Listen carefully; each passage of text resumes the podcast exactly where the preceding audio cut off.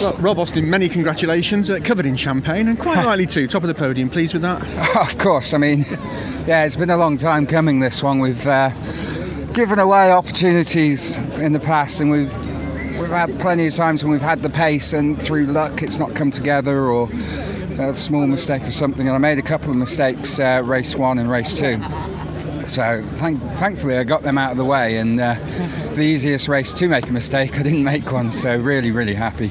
Difficult conditions as well, late tyre choices. There must have been a lot going through the, you and the team's mind as you were on the grid waiting to go. Yeah, uh, I have total and absolute faith in uh, my engineer Matt and um, you know, I, I, wanted to go slicks, but uh, I didn't say anything and just let him make the decision, and uh, he was right.